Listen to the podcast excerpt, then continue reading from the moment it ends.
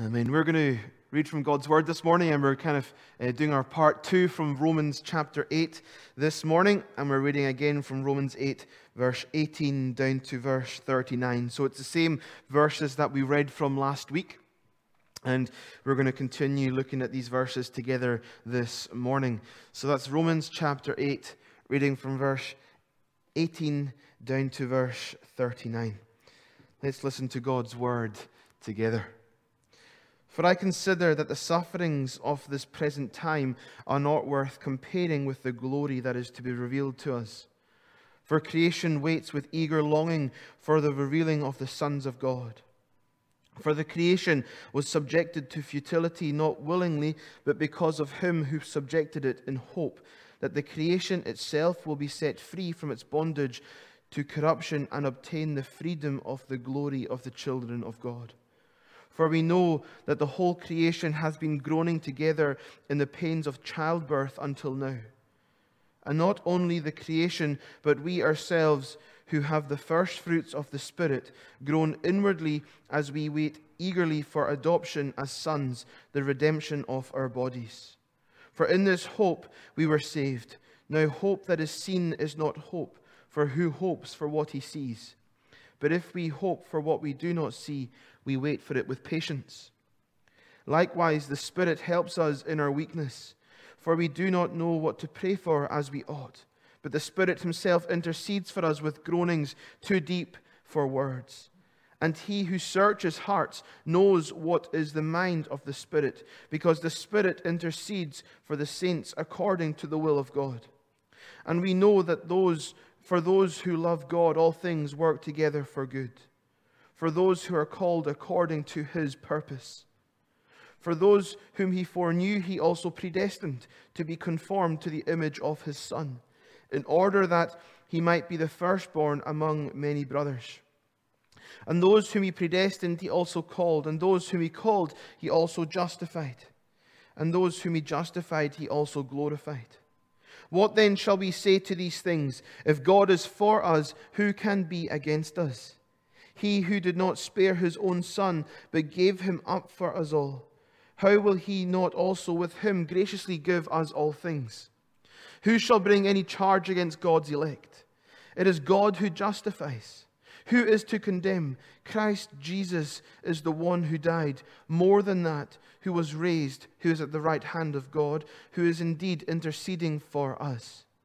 Who shall separate us from the love of Christ?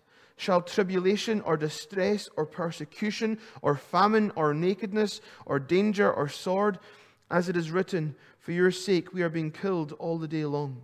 We are regarded as sheep to be slaughtered. No, in all these things we are more than conquerors through him who loved us. For I am sure that neither death nor life, nor angels nor rulers, nor things present nor things to come, nor powers, nor height nor depth, nor anything else in all creation will be able to separate us from the love of God in Christ Jesus our Lord. Amen. Amen. Wonderful, wonderful words that we spent some time looking at last week. And we got up to um, about verse 30. So if you're wondering what part one was about, if you've not seen it, uh, after this service, I'd encourage you to go back and, and listen to part one because it's important for the context of where we are. But just in case you didn't hear last week or you've forgotten, last week we looked at the three encouragements that Paul brought to us um, and that he shared with the people in Rome as they were enduring suffering and hardships. And we said that verse 17 is like the opening lens about those if, um, heirs of God and fellow heirs with Christ, provided we suffer with him in order that we may also be glorified with him. And actually, as part of the, the life of a believer of Jesus, yes, there is glory coming, and we will be glorified one day with Christ. But if that is the case, we need to be prepared to suffer with him in this world and in this life. So we go through hardships, we go through difficult times. We said that being a Christian isn't like living in a vacuum or living on a bed of roses. We don't come to Jesus and then all of our problems and troubles disappear. But what we do get, though, is when we hope in Christ, The hope of glory far outweighs anything that we have to endure in this life. So we're going to pick up from verse 28. And we know that for those who love God, all things work together for good, for those who are called according to his purpose. And in our verses that we've read this morning, we do see this kind of not shift because it undergirds everything that Paul is saying in his letter of Romans. But we do see, maybe for the first time in our verses that we've read together this morning, this notion and understanding of the importance of the sovereignty of God in the work of our lives. That God is at work. And we know that for those who love God, all things work together for good, for those who are called according to his purpose. And I think quite often, as we quote this verse and we see it on cards and as we say it to people in texts, I think sometimes we only give the first part of that verse that uh, all things are going to work together for good for those that love God. And actually, the danger of that is, is thinking that, well, you know, the good that we want in this life, we can, we can just try and go and attain whatever we want to see happen, and we can call it good because we love God, and ultimately good things are going to happen to us. But that isn't really what this verse is saying. And it's so important that we hold that verse in the context that it's spoken of and the importance of remembering that these, these things that are working together for good for those that love God are working in parallel and out of those that are called according to his purpose. I've said it before here, but uh, just in case you've never heard it, the, the motto of, of the Isle of Lewis is the Lord's providence is our inheritance.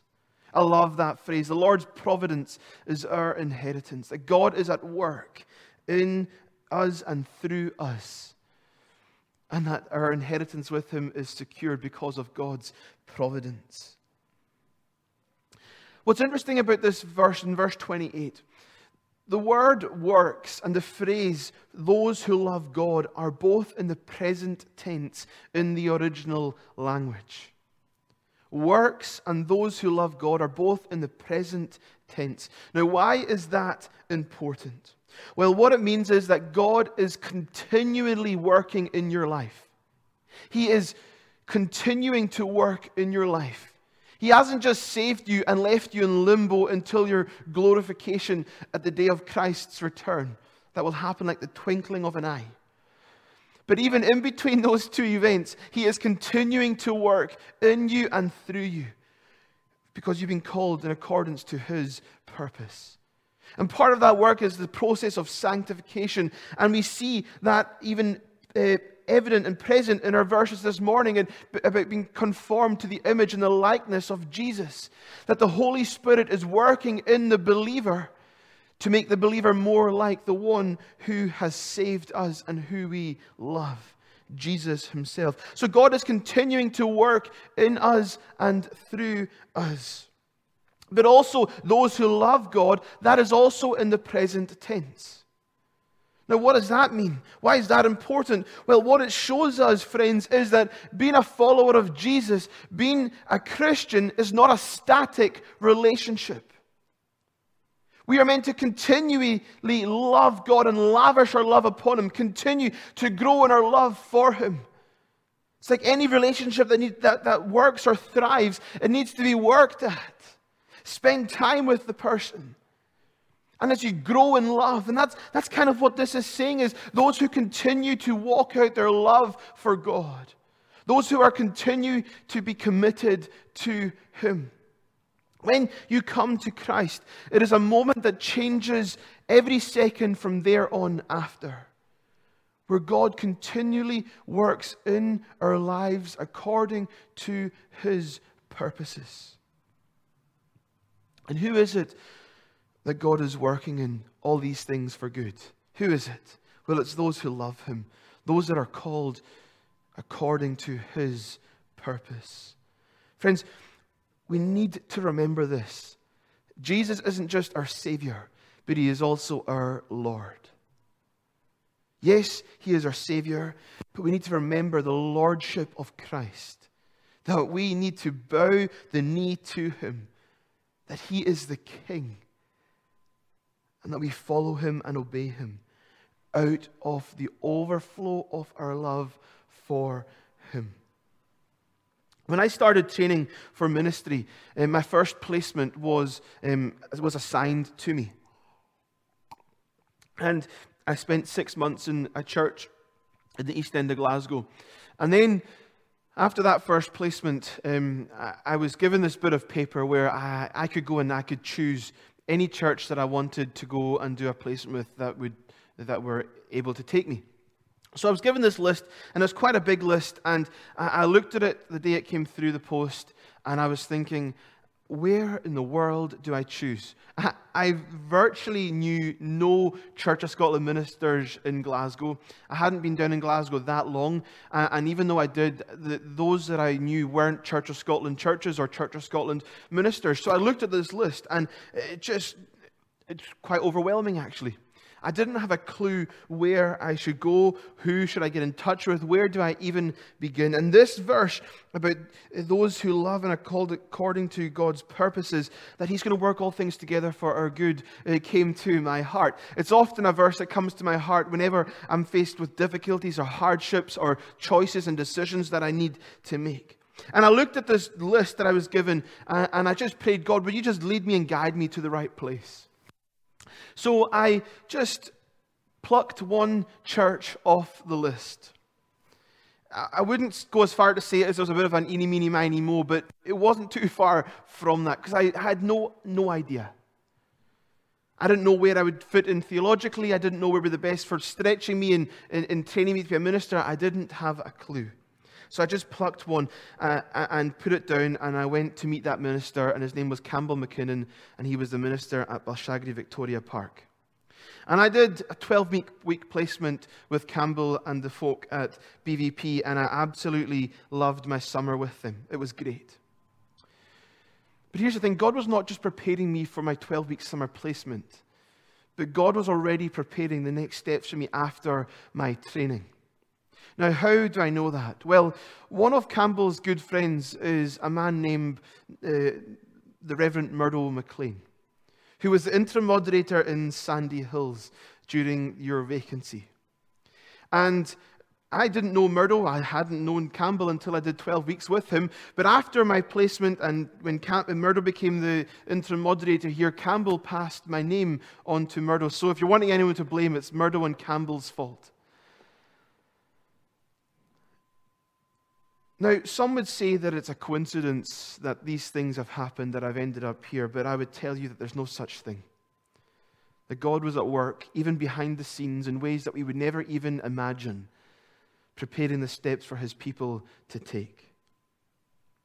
The Reformed theology of God's sovereignty is so important that God is in control and that we can trust Him that He's good and that He's working out His plans in accordance with His purposes. So, God's sovereignty, things like predestination, election, calling, uh, some would call this Calvinism.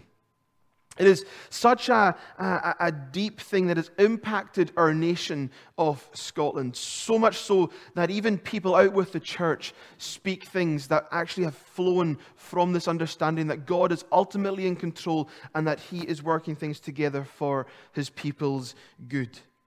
So, John Knox, who was instrumental in the Protestant Reformation at the beginning of the 16th century, he brought this Reformed theology and this, this thinking in shifting in our understanding of how church had been done in Scotland.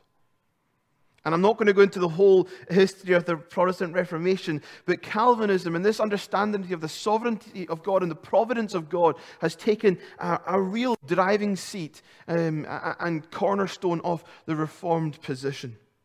And like I said, this has influenced our, our in many, many different ways.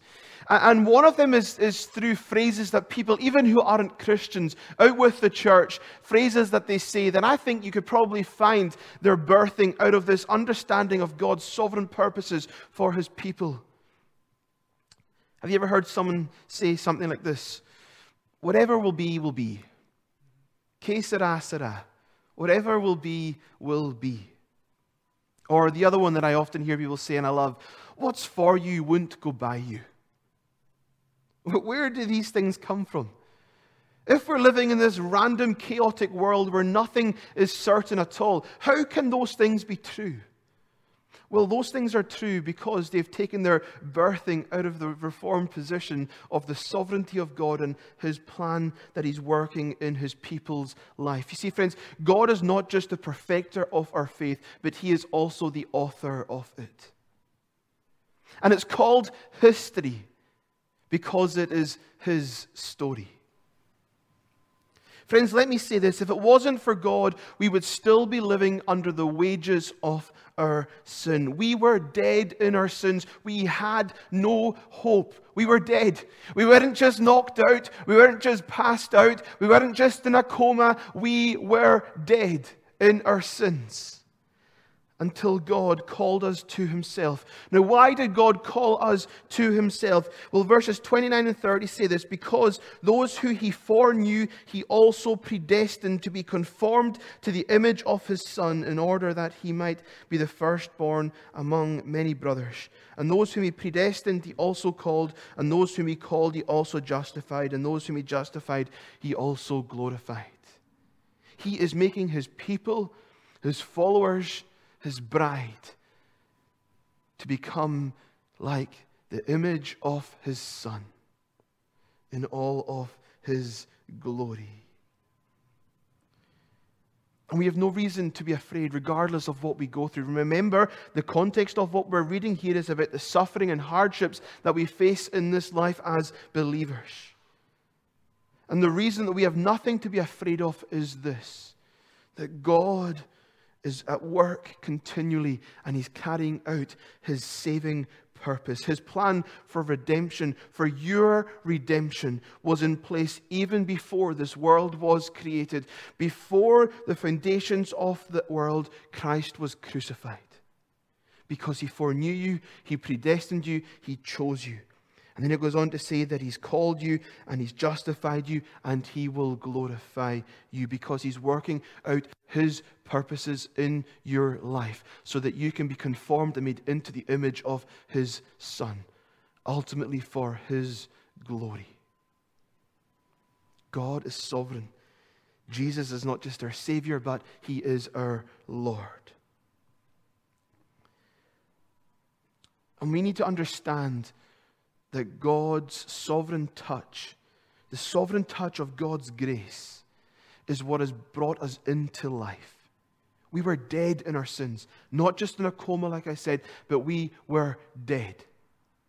Now, if you're dead, you can't do anything, absolutely nothing.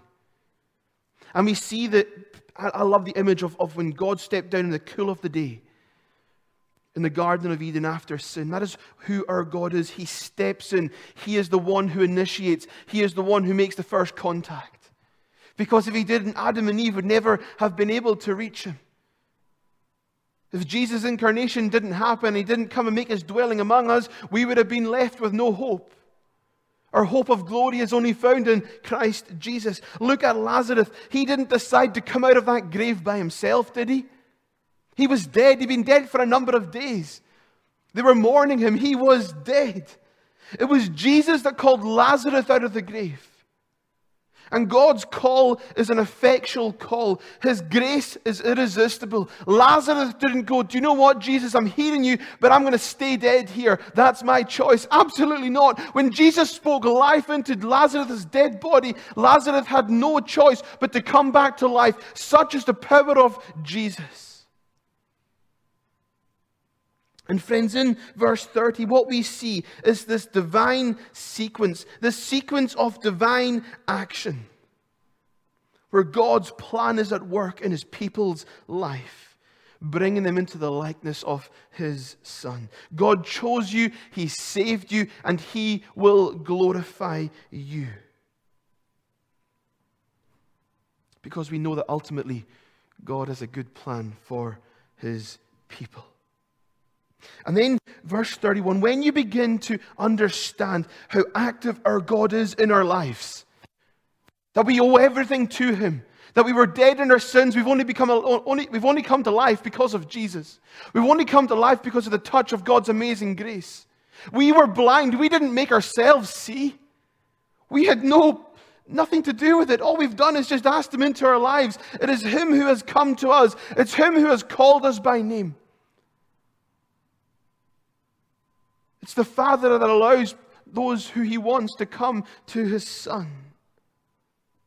And it's when we begin to understand how, how, how active God has been in our lives, how secure we are, how He's predestined us, how He foreknew us, how He chose us, how He's glorified us, and how He's justified us. When we understand how active God is in our lives, we can then begin to say, as verse 31 is the natural flow on from that position, what then shall we say to these things?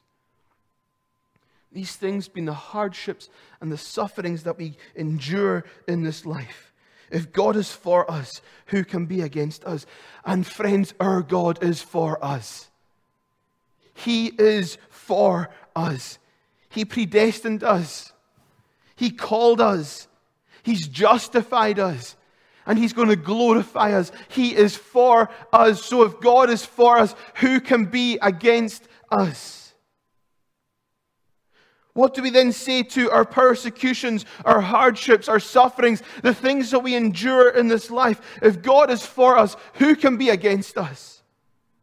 If God is working out his good plans for those who love him and have been called according to his purposes, who can truly be against us? If God foreknew us, predestined us, has chosen us, justified us, and will glorify us, who can be against us? If God is fighting for us. Friends, greater is He who is in us than He who is in the world. And although by nature we are sinners, it didn't stop God from stepping down and chasing us, calling us, justifying us, and our future glorification. Friends, our future glorification is such a certainty. Do you not see what the Apostle Paul says here in Romans chapter 8, verse 30? He also glorified. He speaks about it as in the past tense. Such is the certainty of our future that is secure and our inheritance that we find in Jesus. It is so secure that he could speak of it as being in the past tense. It is done. Jesus cried on the cross, It is finished. And he did all this why? Verse 32 onwards, you begin to see the, the, the, the, the extent of the love of God that he has for you and for me. He did this because he loves you. His love for you was so great that he gave heaven's best. He gave Jesus. And what Paul is saying here, because we're going through hardships, difficult times, sufferings, things that people, people would have been in need because of these contexts and situations they found themselves in. And Paul says in verse 32 God didn't spare his own son, but he gave him for us all. How will he not also with him graciously give us all things? If you're in need, look at your need in relation to the cross of Calvary. Everything that we do should flow from the place of the cross of Calvary. That is how we see the extent of God's love for us. We look at the cross of Calvary. When we're in need and we have things that we need in life, whether it be um, uh, emotional things, whether it be material things, whether it be spiritual things, whatever it is we are longing for and praying for, God has already given us His best. He has already poured out everything heaven had in the giving of His Son. So, of course, anything else that we need in this life, He is going to provide for us because He is the God who provides. He provided Jesus. And everything that we need, we need to look at it in relation to Him, His Son that He gave. And then Paul again, he, he draws on this theology of election. And, and why does he do that? Well, he does it to breed confidence in the life of the believer. In verse 33, three, who shall bring any charge against God's elect? You are not just some random Christian, but you are God's elect. And that breeds this, not arrogance, but it should breed gratitude. It should, it should give us a, a, boldness that we find, not because we've done anything in and of ourselves, but because of how active our God has been in our life, bringing us to this point. Who shall bring any charge against God's elect? No one. How? There is no higher judge than God Almighty. There is no higher tri- tribunal, there is no higher authority than God Himself. The one who has called us, the one who makes us righteous because of the shedding of His own Son's blood. So who has who else has any authority to condemn us? Absolutely no one because God has forgiven us. He has set us free. And if he has set us free, the word says you are free indeed. Jesus came not to condemn us, but he came to save us, as he says in John's gospel. So, with that being the case, Paul says, and he asks this question again. Verse 35 Who shall separate us from the love of Christ?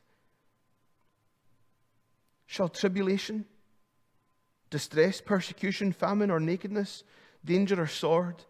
Then in verse 36, he quotes this psalm that points to the hardships that God's people face. Who shall separate us from the love of God in Christ? Paul pulls on these situations that the, the, the, readers of this letter would have been experiencing the sword, which is death, persecution and famine, nakedness, distress, tribulation, all these hardships that they were going through. That was their reality. They're not our reality in this comfortable Western world that we live in. Although, friends, we need to pray against persecution. I don't know if you saw about that man in England who was arrested for preaching from Genesis just over the last couple of weeks and locked up in jail in, in, the, in the cells because of it. It's happening in the UK. And as we see that probably rise up and happen more, friends, we need to hold on to these verses that nothing can separate us from the love of Christ. Not even our sins are keeping us from God anymore because Jesus Christ paid for them. If Jesus doesn't condemn us, if he has saved us, who else can lay a glove on God's elect? And then Paul in verse 37, he answers the question he's asked in verse 35. Can these things like tribulation and sword and famine and so on, can they separate us? No. In all these things, we are more than conquerors through him who loved us. These things can't separate us from the love of Christ. Why? Because we are more than conquerors through him who loved us. It is the love of Jesus that makes us more than conquerors. Nothing you endure, experience, or go through in this life can separate you from God's love. Nothing, and that is the gospel truth. If you have been sealed by the blood of the Lamb, forgiven by Jesus, you are secure in the hand of God and you are His elect. Don't listen to the lies of the devil. Don't listen to the lies of the enemy. He says that you're not good enough. But God says, Come as you are. The devil says, You can't do this. But Jesus says, My grace is sufficient for you. The devil says, You're going to be stuck like this forever. And God says, Weeping may last for a night, but joy comes in the morning. The devil says you are distant from God and you're going to be stuck in that place forever. Look, God has surely abandoned you. Look at everything that's going on. But God says in His word to you this morning, and He refutes and He he clears that lie and accusation that the devil brings over you. And he says that nothing can separate you from my love. You are secure in Jesus Christ. And it is the knowledge and the awareness of the love of God that enables us as believers to face hardships and come through it as more than conquerors because of Christ's love. Just in closing, Paul gives another list in verses 38 through to 39. And the purpose of this list is, again, to highlight just how secure you are, that not even death, this list basically shows you that there, there's nothing on, in this world, universe, or even death that you can experience that can separate you from God's love. That is how secure you are in your salvation. Friends, it is true that we face difficult times in this life. But God is ever at work in all circumstances, making those who belong to Him through His sovereign plan of salvation become more like His Son Jesus. Sufferings we may face now, yes, but the glory that is coming and the hope of glory that we have far outweighs any suffering that we may face. And I do not say that to diminish or to downplay how difficult a period you might be going through in this life right now. But I do say it so that we begin to understand and that we continue to understand the hope of glory that we have in Christ Jesus and just how secure we are in his love. We are united with the one who is perfect love, God himself. So, friends, live in the knowledge that you are secure in his love. That love for you, which is already complete.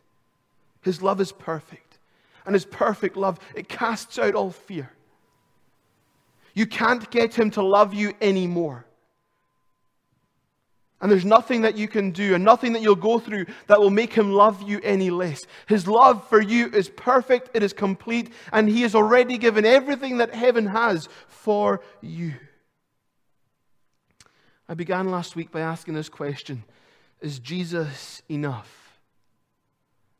Let me ask it to you again Is Jesus enough? We're going to listen to a praise song that I heard over the last couple of weeks, which I've been listening to on repeat, and it's called Jireh, which means God will provide. And may we begin to live in the truth of who God says that we are through His Son, Jesus Christ, no longer living under the lies of the enemy, but entering into the fullness of our salvation. Let it speak to your very soul and let God's Holy Spirit minister to you as these words are sung over you. There's one line in particular that I want you to listen to and I want you to pray it over yourself. And this is what it says I'm already loved, I'm already chosen. I know who I am. I know that you've spoken. And after we've listened to this song, we're going to sing our concluding item of praise, which is the power of your love.